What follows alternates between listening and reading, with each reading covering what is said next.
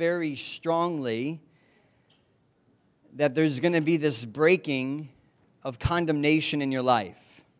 Many of you don't even fully realize the impact that it has on you on a personal level and on a, on a relationship with God basis.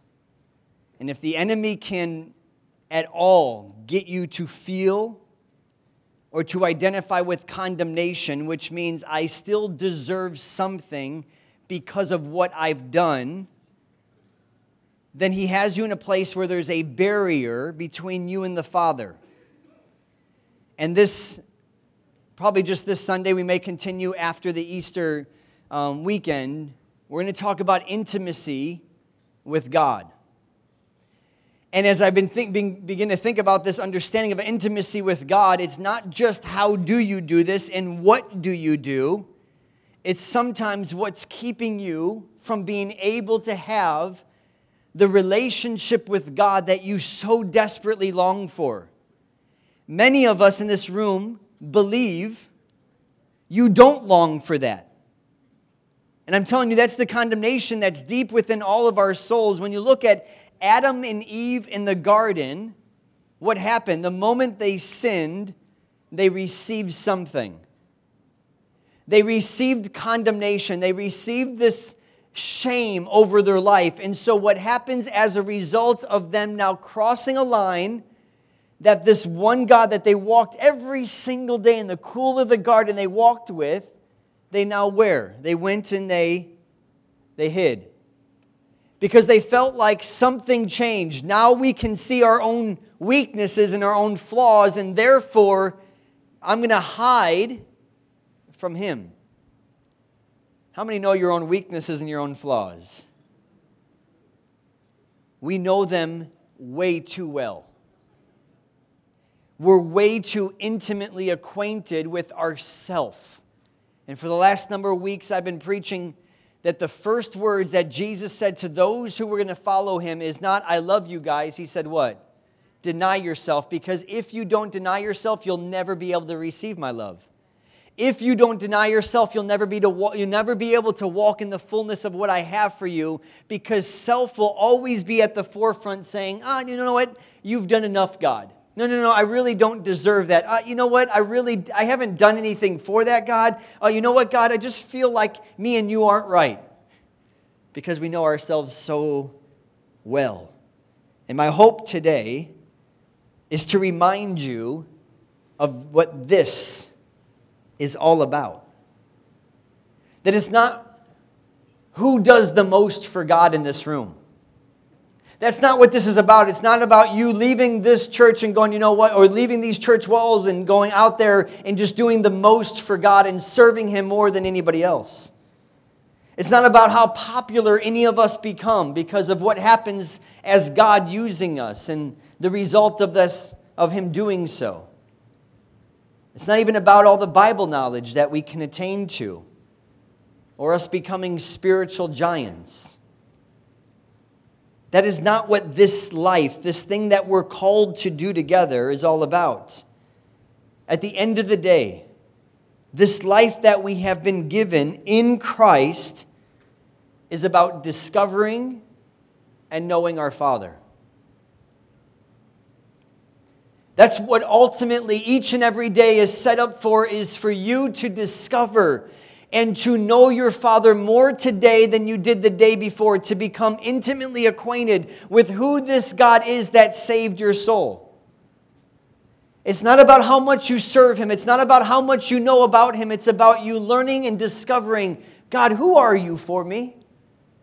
And learning how to relate with Him on a personal basis.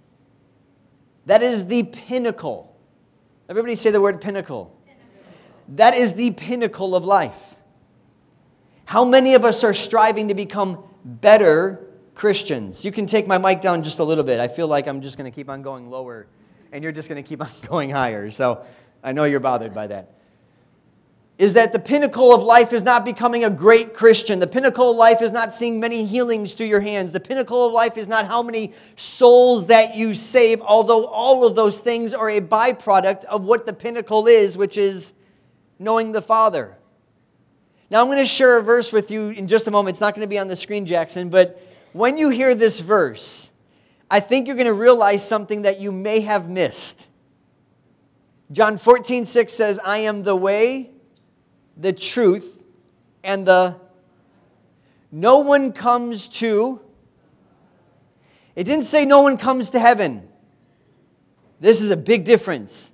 Because we think Jesus is the way to where? But he's the way to who? That's huge. We think the end of our life, the goal is to get where? To heaven. And so we feel like we got saved, now I'm going to. When in fact, Jesus said, I'm the way to the Father. I'm a way to a relationship that has been completely restored to a Father who is holy and righteous in justice, and now He welcomes each and every one of you in, with open arms. So his biggest concern is not that you are going to spend eternity with him, although that is great. He wants to know us and us know him. The greatest reward that God could ever give us is not a bigger house, it's not promotion, it's not even a, a, wonderful wife or a wonderful spouse or the kids that he has given to us the greatest reward that God has ever given to us, and you can't earn it, you can't strive for it, you can't pay, it, pay for it, is He gives us access to Himself. I hope that you guys hear my heart in the words that I'm saying because if you look at you day, you will realize there is no condemnation with this statement. That all of us would realize, man, sometimes we're missing it. Sometimes we're just trying to do for God and we want Him to be so proud of us by how much we know and how hard we try and how much we do for Him when He just is saying, I just want to relate with you. I want to talk with you throughout the course of the day because it's when you commune with God, it's when you abide with God, it's when you're intimate with God that everything flows from that. Literally everything. Psalm 16 11 will be on the screen here. It says, uh, David speaking to the Father, You will show me the path of life, and in your presence is fullness of joy. I can't tell you because I have been given a gift to teach people how much joy comes from teaching. Joy always follows you using your gift. But I can also assure you that there's no greater joy than spending time with the Father with learning how to commune with Him. I remember, uh, and, and I only share these as examples to hopefully inspire you, not to put me in a certain place in your mind. But I remember I asked, asking my dad when I was a young man, still lived at the house while I was going to college, if he would help me build a prayer room in the basement. And he built me, or he helped, I don't think I helped him. So yeah, he built me a prayer room. it was four by four. what was in there? The furnace or? But it was surrounding a two foot furnace, so it was really like two by two. And it was like a sauna, but you felt God's presence very powerfully in that place. And it was one of those little doors that you go like this and it bunches together and then you can pull it back. And, uh, and I remember moments in that time where I just felt like, man, God would just unleash conversation with me. And while I was at college, directly across from our dorm room, I remember a room that used to be used for study, and somehow, some way, I named claim to it, and it became a prayer room. And so I'd go in there three times a day just to seek the Father and realize that I, I knew at that moment in my life, man, God, this is what it's all about. And I remember one moment, I was a freshman in college, where, you know, as a freshman, you're very zealous, especially if you're a Christian, about the things of God. And so you're like, God, I want to do this for you. And God, I can't wait for you to use me. And God, help me touch the world. And I remember him so sweetly, just re, re, almost whispering back to me, he says, All right, I need you to do something. He says, I want you to give up your Friday nights and spend them with me. And I didn't realize that I was probably one of the greatest decisions I would ever accept the invitation because I didn't know what he had for me. Because as you go about life, life has a way of you knowing that God's with you, but you truly just don't have so much time to really get to know him. And Sunday mornings, they encourage and they inspire you, and you're like, man, God, you're really working in my life. But man, then life comes around. You have kids, and you have a spouse, and you have work, and you have worries, and you have cares. And it just seems like, man, the day can get away from you, and you haven't really spent time with God. And this message is not to encourage you to spend time with God. I want you to know that because if I had to encourage you guys to spend time with your spouse, it would be like, uh, that's a little weird, isn't it? Like, hey guys, make sure you spend time with your spouse. It's important. Like, hey, if you love your family, make sure you send. It, I'm, not, I'm not doing that. It's functional. There's something that when God captures your heart, He invites you somewhere. And when you, when you really want Him, you're like, okay, I'm going to do that. But there's always sacrifice that comes with it. And so I would go to bed every Friday night. I would go to bed at 9 p.m. and I'd wake up at 11 p.m. And I'd have my song list ready, what I was going to do and what I was going to read and the verses, all that. I'd just have all the preparation. And then from 11 to 5 for four years, man, he, he just wrecked my world in such a gracious way. He caused me to realize that there's nothing more valuable, there's nothing more important than actually knowing Him. And I can't do that right now with the, the, the, life that I live, but it was an opportunity. That's not what he's asking all you to do is to give up your Friday nights, but I guarantee he'll ask you something. He may ask you for your lunch. And you'll be like, what? I need, my, I, need my, I need to eat my lunch. I need that 45 minutes to eat my lunch and decompress from working with people at work. I don't know what his invite will be to you, but the greatest reward that he could ever give you is saying, I just want you to be with me in my presence. And I want to remind you that your Heavenly Father is actively in pursuit of you. And He's calling each and every one of us to a deeper, thriving, loving, trusting relationship with Him.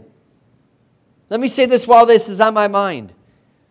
You stopping from working and you stopping from being with your kids and you stopping from your, your, your spouse and whatever it is, activities, and go, you know what? I wish I could just pray more. That is not the heart of this message.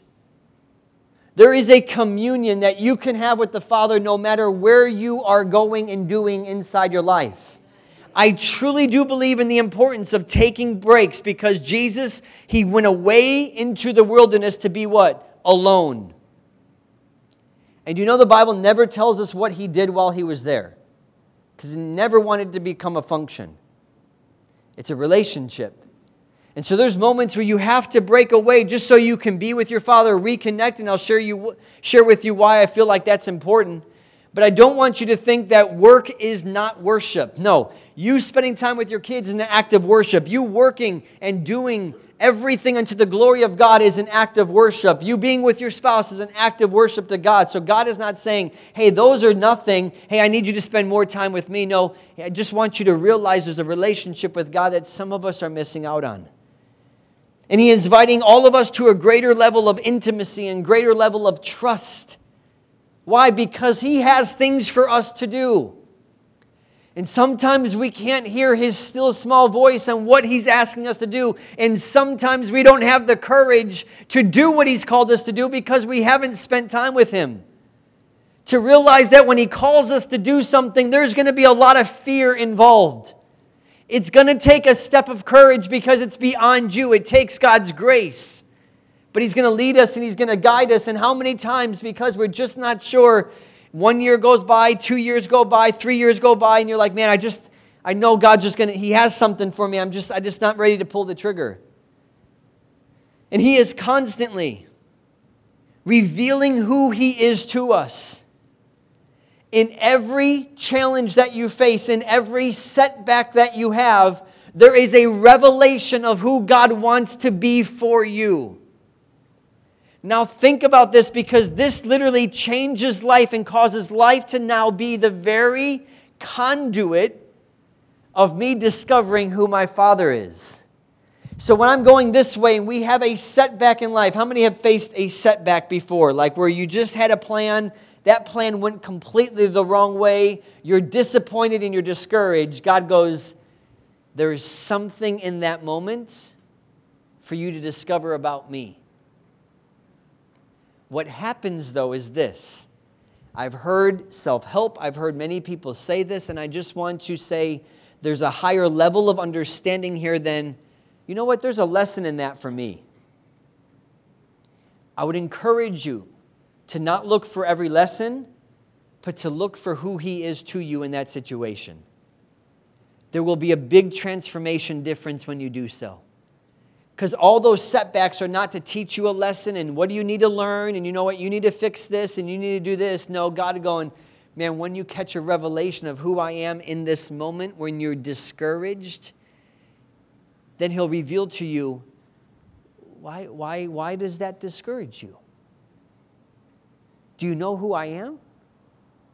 Do you know that I can turn something around, that I work all things out for the good of those who love me? Do you know that I'm working behind the scenes? Do you realize that I'm for you every step of the way? So, why would that discourage you and not the truth of who I am? And so, when you start to, and two years ago, that's when the Lord began to really show me this understanding is Justin, in every moment that you face, there's a revelation of who I am to you. And you'll start not just to go, oh man, okay, who is God for me? And, and, well, he's my Jehovah this, and he's my Jehovah that, and he's my Jehovah that. And those all become certain level of head knowledge until you hit a moment and you go, God, who do you want to be for me right now? Justin, this is who I am for you right now. So that you can experience joy in the midst of pain. Am I, I don't know if I'm clarifying myself, but I, I, I'm getting there. He is revealing himself in every triumph and achievement, he's revealing himself. So, this life that we're living is about discovering who he is for us at every moment. That's intimacy, because many times we have a, we think of intimacy, we think of those moments, even as spouses, that of an intimate moment. That's not intimacy. Intimacy is where your relationship is flowing together, where you and the Father are in unison, where you think like each other, where you feel what He feels, where your heart hurts and bends and breaks for people that His heart hurts and bends and breaks for. It's when you walk past that, that, that, that individual who was beaten on the side of the road, and those, that priest and that Levite, they both saw him and they moved on past him. But then a Samaritan saw him, and his heart was what? Filled with compassion. That's when I know that me and God are in unison, is when my heart starts to beat for those who are in my presence. Just this past couple of days, we are getting some internet set up at the, the new office place that we have, and there's two Comcast guys. And it's, it's right when they walk in the room, it's like God just gave me a heart for both of these guys on how to converse with them and minister to them and love on them and, and how to begin to see what He sees for them. But I was very tempted to carry on with my day while they were working on their thing. And I just felt like God nudging me, like, don't miss it, man. Like, Justin, don't miss this. You're going to continue to work on your message about compassion for people, and you're going to miss hmm? like ministering to two guys that are right in your midst. Like, don't miss it, Justin. Don't miss what this is all about because if you have my heart, my heart is my people. And so it's learning to trust Him every step of the way to embrace and to believe and to stand firm in his character, in his nature. Because when you deny self, then you give up your right to be hurt. You give up your right to be mad. You give up your right to be bitter. You give up your right to be lonely. Why? Because you now start to go, God, I give up my right to those things because I believe you are this. And I trust that you are always with me and you'll never forsake me. If you forsake me, I, I, I trust that I can cast my care upon you because you care for me. And because I'm discovering who He is, I now have more confidence in doing those things. Many of us hold on to our cares very deeply. We share and talk about them like they're one of our stepchildren. Like, this is my care, and I, I just wish I hate it, but it's, it's who I am, and this is what I, I just do. And, and the reason why we don't cast the care is because we don't fully trust that God cares for us. And so somebody's got to worry about my life, right? And why not me, me? When God says, Justin, can you cast it? No, the reason why I don't cast it is because I haven't fully discovered that He cares for me. And so I hold on to something because I haven't got the revelation of who He is. Do you realize how important this is of the revelation of who God is? And that's why I always say to you guys God is always what? He always has your, and He's always setting you up to succeed in what He's called you to do. When you believe that, a setback looks very different. A disappointing outcome looks very different. Something that you hoped God would do and He did not come through for you at a particular time now looks very different. Why? Because you are convinced of a different reality that although I see this disappointment, God's got my best in mind. And somebody goes, Man, doesn't that doesn't that hurt? Isn't that, aren't you disappointed in that? No, no, no. God's got my best in mind, and He's always setting me up to succeed. So if this happened, whatever the enemy's trying to do, or maybe God had stopped something from happening in my life, I trust that He's always good. And I'm not pretending now, I'm fully persuaded because me and my Father are in unison. Daniel 11 32, look at these words, it'll be on the screen. But the people who will be what? And they shall carry out great exploits. As a young man, guess what my focus always was? Great exploits. Oh, I was so excited for God to use me, and I can't wait to see what I can do to change the world. And so I was like, I'm going to now use this as a bridge to this. And do you see what I did? Is I caused now God to be something less than the greater thing that I wanted. Are you following me? I wanted this. I want this. And so I'm going to use Him to get these things. And now he became a bridge. So my time with God was if I spend more time with you, God, will I have greater anointing? Do you see the perversion in that? That when self and ambition was at the forefront, I used God for the very things that I wanted from God. Instead of just having a relationship with Him and knowing that there's a byproduct from that. That the more time I pray did not translate into more anointing why? Because he gave me Jesus. He placed his spirit on the inside of me. He killed my old man and gave me a new man. I am anointed of God. I just now need to learn how to walk in that anointing. So no longer am I using my time with God for peace. Lord, if I spend time with you, will I have greater joy? If I spend time with you, will my marriage get better? If I spend time with you, will my business get better? And now we just use God to get something from God. And that's why I always encourage us, man, let's just learn how to receive. I start off the day just receiving. Father, I receive all your favor today. I receive your rest and your wisdom today. Wherever I go, I thank you that my steps are ordered because, Father, I just receive your love today. Now I started a place where all that stuff was already given to me. Now, when I spend time with Him, it has nothing to do with what He can produce for me, but just so I can get to know Him. Are you following along? So the emphasis is not being strong or doing great things, it's knowing Him. It's knowing the Father. Because He's the most gracious, He is the most loving. And even as I'm saying these words and go through this message, just realize condemnation is going to break over your life. You're going to feel the moment the Holy Spirit goes, it's breaking.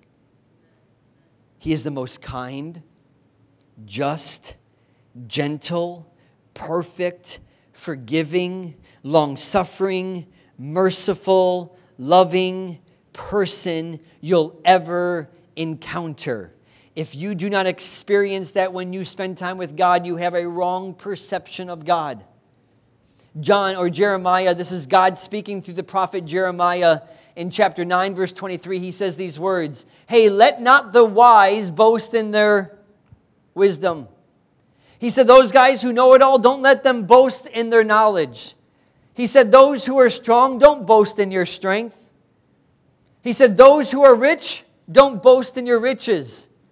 But if you're going to boast in anything, if you're going to go after anything, if there's going to be any pursuit, let him who glorifies or glory glory in this that he understands and knows me. Because when you understand and know God, not just how do I be a better Christian? And, and we teach how to be a better Christian. And hey, you need to love people and you need to go do this. And what happens is you start to do the function of a Christian without knowing the Father of who you are. But when you just simply begin to go, God, I want to understand you. Father, I'm going through one of the most difficult moments in my life. Can you help me understand who you are to me right now? Because all I feel is like you rejected me. I feel like you haven't accepted me. I feel like you haven't given me the things I asked for. But God, God, I want to put that aside and I just want to know who are you to me? And he'll start to whisper, Justin, I want to be your comforter. Yeah, but I want an answer. Don't worry about that. You need my comfort more than you need my answer. And then I start to discover his comfort in a place where I never felt comfortable. And now I realize it doesn't matter where I am in the valley of the shadow of death or on the mountaintop singing praises to God, He is someone for me in every single moment. And so He says, Man, let us glory in this that He understands and that we know our Father. Jesus, when He was praying this prayer in John chapter 17, He says these words, And this is eternal life. Sunday school has always taught you one thing Eternal life is what? Life forever in, in heaven. And so we're fixated on this idea of salvation is I'm going to heaven when in tr- truth it's so much more. Jesus said, This is eternal life that they may know you. He's praying to God. He goes, Man, I hope they catch this revelation that eternal life is not about heaven.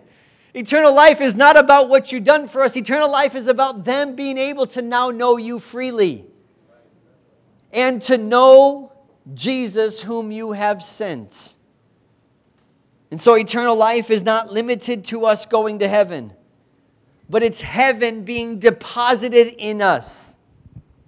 I want to say that again. I know it's something we know in our mind, but I hope it can sink in is that eternal life is not limited to us going to heaven. That's going to be great one day when we are no longer on this earth. Our life is like a vapor on this earth, but one day we're going to spend eternal eternity with him. But that is not eternal life. It's heaven being deposited on the inside of us. And it's knowing the one who loved us so much and has pursued us so relentlessly that he sent his son to die on our behalf so that we could stand not just as forgiven sinners, but we could stand as redeemed sons and daughters. Jesus said, I am the way to the, meaning that I'm a way to a restored relationship to the Father. There is nothing between you and God. And so the goal of our salvation is not heaven, it's transformation. This is very important. The goal is not heaven, it's being transformed into who you already are. Now, that's a contradiction of some sorts, is that God is transforming you. He's causing you to become who you already are. He's reminding you that you are a lost son and daughter and that you have an identity to step into. And that's why I place so much emphasis on it. We're not trying to become something, we're being transformed into who we already are. Otherwise, we live life as though we were saved by a stranger. I can't tell you how many times I come across individuals and we start to talk about the things of God outside the church setting, and they may go to church once or twice a year, but they say that they're saved. And I just love to ask them the question, not to trick them, not to trip them up, just to kind of set the stage for our conversation as tell me a little bit about God. And as they begin to talk, it's a distance. It's not a father, it's a God up in heaven who is probably disappointed, very upset, very angry, and does not have a heart for them. And so now what happens is they're saved by someone they've never met. Think about in your own life if you were drowning and somebody came by and saved you. And they gave you their address, they gave you where they live, and they said, You know what? I'd love to get to know you more. And they literally saved your life. You tell everybody about them that they saved you, but you never go and visit them. Wouldn't that be weird? Like, man, he just two blocks away. He's given me access. I can go over and just thank him again. But I tell everybody that this guy saved me, but I never go and spend time with the one who actually saved me. And that's what we want. We want this life to be one that is mirroring, or mirror, I don't know how to pronounce it. M I R R O R I N G. Perfect. Good emphasis on the erring. The truth of who God really is and what He is really like will set us free to have incredible experiences with Him. It's only when I see Him rightly that I can actually enjoy relationship with Him. And I believe this with all my heart. When we embrace who He is, the trajectory of our life is changed. When you set something like this and you give it time, that thing is, it's called trajectory. And oftentimes we're trying to do this Christian life and we do our Sunday thing and we do our weekly Bible study, but there's a moment where you start to actually see who God is. You start to embrace who He is in your life and you start to go, wow, my life is going in a different direction. It's weird. I know you guys, I, I know you guys can't necessarily feel it, or maybe you can. Um, there's a blockage this morning. And I'm not sure what it is, but I hope you catch what I'm saying at the heart level of what I'm saying. This is not just you guys hearing a good message about knowing God. This is realizing that Jesus secured a relationship with God, that there is not one ounce of obstacle, hindrance to you being able to relate with Him to you being able to commune with Him and to abide with Him. This new life is more than just a theological position that we take. It's His life is now in us. And Jesus now expresses his life through us that we are not Christians because of our doctrine, although that's extremely important. We are Christians because Christ, by the Spirit of God, lives on the inside of us. Galatians 2:20 says, "For I have been what? Crucified with Christ. It's no longer I who live, but Christ lives in me. I want you to realize that's union, that's intimacy. Intimacy with God is not going to a room, closing the doors, and now I'm going to be intimate with God. Intimacy with God is just receiving that Christ, the Savior, Christ, the Master, He lives and He dwells within me, and I'm going to be in union with Him in one mind and one accord. Yes, we all are grateful that our name goes into the book of life, and like Jesus said, we should rejoice in that. But the goal is that heaven would come to earth and it would be revealed through his sons and daughters. That we represent his love wherever we go and that we're being transformed into his very image. Jesus said in Luke 17, I don't think it's going to be on the screen, he said, See here, for indeed the kingdom of God is where? It's in you. Intimacy with God, God is not somewhere you go. Are you following that? I want to make that clear. It's not, I need to be intimate with God, so I need to go somewhere to get intimate. No, intimacy with God is realizing that the Father dwells on the inside of you and that you are in union with Him, just like the branch is in union with the vine. And so we are not just waiting to go to heaven, Christ is in us. And then it's by that Christ dwelling in us that our lives are transformed. You are not trying to become a better Christian. You are allowing the Christ that lives in you to receive who Christ is for you, now live his life through you. And I've come to realize that all believers have a relationship with God, but many of us lack fellowship with him. And there's a vast difference between relationship and intimacy. Our relationship with God is 100% based upon Jesus Christ. I am now able to access God because of the blood of Jesus. I'm able to commune with the Father because of what Jesus did on my behalf. But if I want to walk in intimacy, it's based upon you receiving what He's done for you.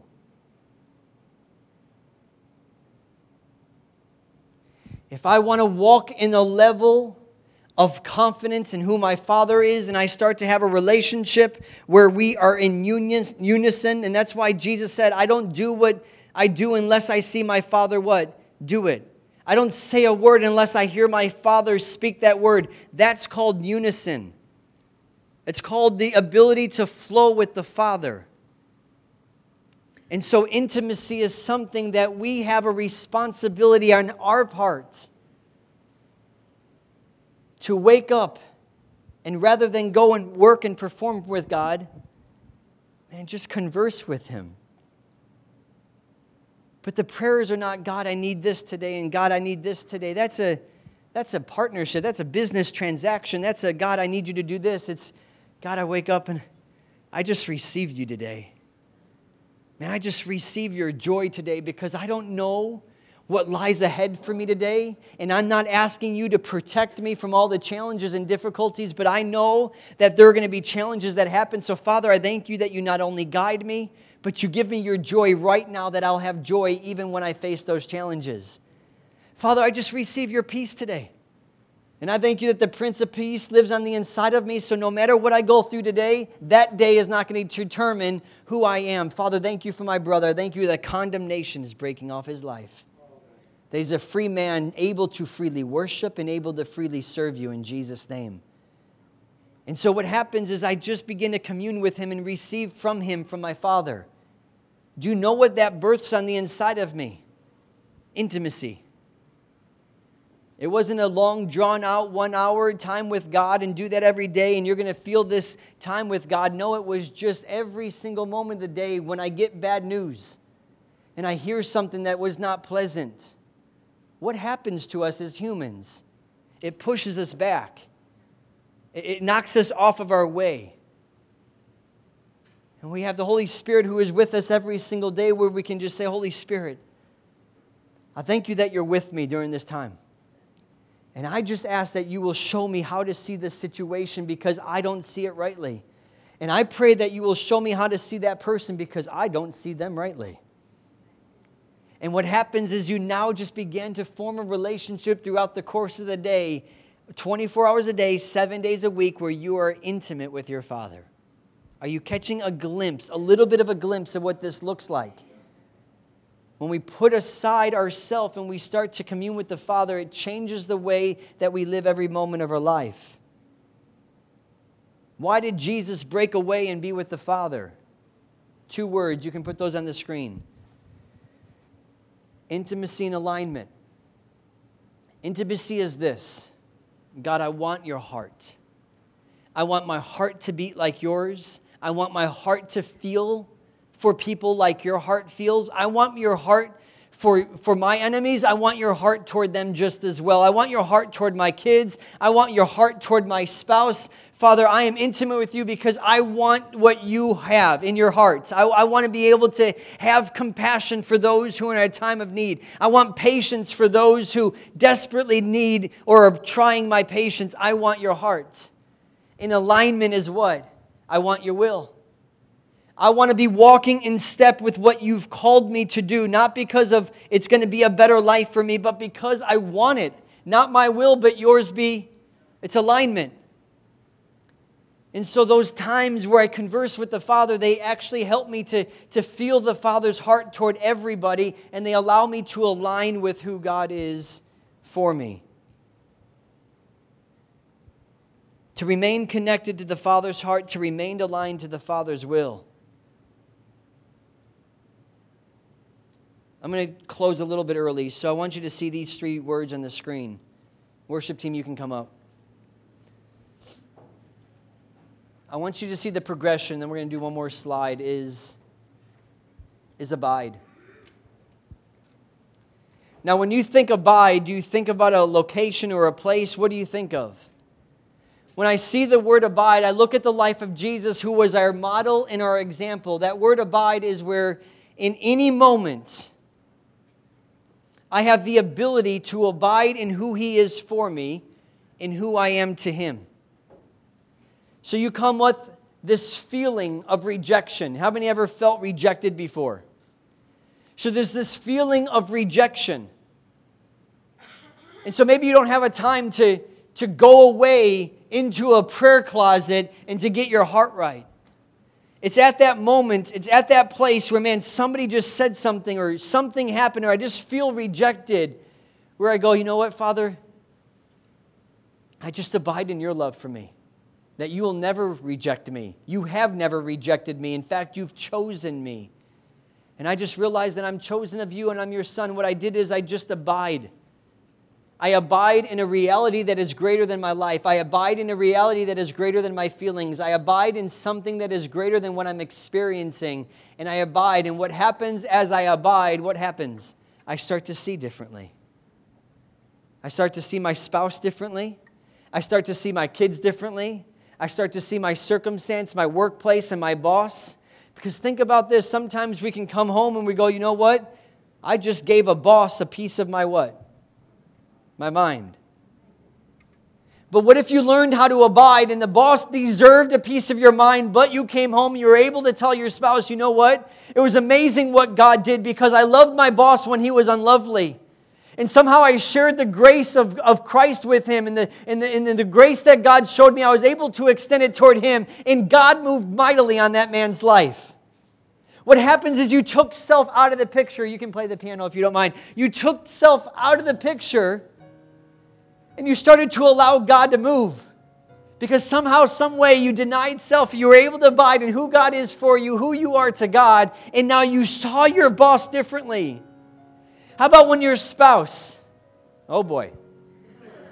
Don't worry, we're in the same boat. Me and the Sarah, same boat. When your spouse digs you, and not in the good way, throws a dig it's those little spears that hurt, right? Think about this. But you have a life of abiding. And that spear came, that little dig, meant to what? Hurt you. To do something so that we could engage in something further because I am going to say these words to you just to give you a little bit of pain because you caused me pain or somebody else caused me pain, I'm going to let you know it. And because you were able with the lifestyle to abide, you start to realize deny self. Father, who are you, man? Every time I digged you, Father, you just loved me back. Every time I was running from you, you just forgave me and you showed me mercy. And that's who I am for you. And so you look at your spouse now and you see them differently. You start to realize, man, they threw that spear at you, not because of you, because they're hurting.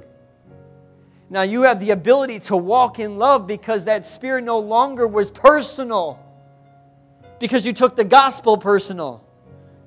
Now you're able to love your spouse instead of go, you know what? Watch this. You got one, I'll throw two back. And what happens is we hurt and hurt and hurt and hurt and hurt and hurt and hurt and hurt. Everybody's hurting each other. And we live with all these spears and we live with all these walls and we live with all this protection. We live with a lack of trust. Why? Because I don't want anybody to be able to what? Hurt me. And so we abide in who God is and who we are, and we start to see life differently, and then we become. So the moment I love my spouse, when they throw a spear at my chest, guess what? I just became love. I just stepped into who I am. I just walked into a place of love. It's, it's, it's, it, and then I keep no records of wrong. I, I have no selfish ambition. Why? Because I'm becoming who He is, because I abided with the one who knew how to love. Are you following me? So you abide in those moments of abiding, or God, who are you for me? Who, who am I to you? I receive it. Help me to see it. I see it. And now I become that very thing. And remember how He transforms you. Final slide. Watch this. He transforms your perspective first and foremost. He goes, Justin, if I can cause you to see the way that I see, and you would begin to think that way. So, God, how do you see that person? I'm asking him, God, how do you see this situation? Imagine if you ask God that God, how do you see my boss who's crazy? and you allow him to show you how he sees him. Then you go, okay, God, not my perspective, but your perspective be done. I'm going to now renew my mind to how you see him. And as you renew your mind to how you see him, you start, your language changes toward that person. Your language changes toward your spouse. Your language changes toward your kids. Your language changes toward your circumstances. Why? Because you allow God to transform you because the goal of our life is not getting to it's being transformed into becoming a son and a daughter of God. And so we're going to sing one song as we finish. And before you partake of communion today, I'm going to ask Mike to come up and Steve to come up. They're going to issue the elements. I want to pray for those who are sick while you come up so you can partake of communion. Some of you can go back to your seats or stay in the altar, but I want to pray for those who are sick right here in the middle up front. I'll tell you why. I was reading this passage the other day. It comes from James chapter 5, and it says these words Is anyone among you suffering? Let him pray. Is anyone cheerful? Let him sing psalms. Is anyone among you sick? Let him call for the elders of the church and let them pray over them. And the prayer of faith will save the sick, and the Lord will raise them up. Condemnation does not belong in your life. Condemnation is, I deserve this negative side from God. Jesus took everything you deserved on that cross. 100%. He drank the cup of God's wrath that was due to you and I, was on the cross, was satisfied. God will never judge you. He'll never be angry with you. He will never want his wrath towards you because Jesus satisfied it all. There's no condemnation. Now, sin is deadly. You play with sin, and it will cause you to see yourself like your old man. It will cause you to experience shame and guilt and condemnation, but that has nothing to do with you. And that's why we can't play with sin because it ruins not God's view of us, it ruins our ability to receive from God. And there is no condemnation to those who are in Christ. So as we receive communion,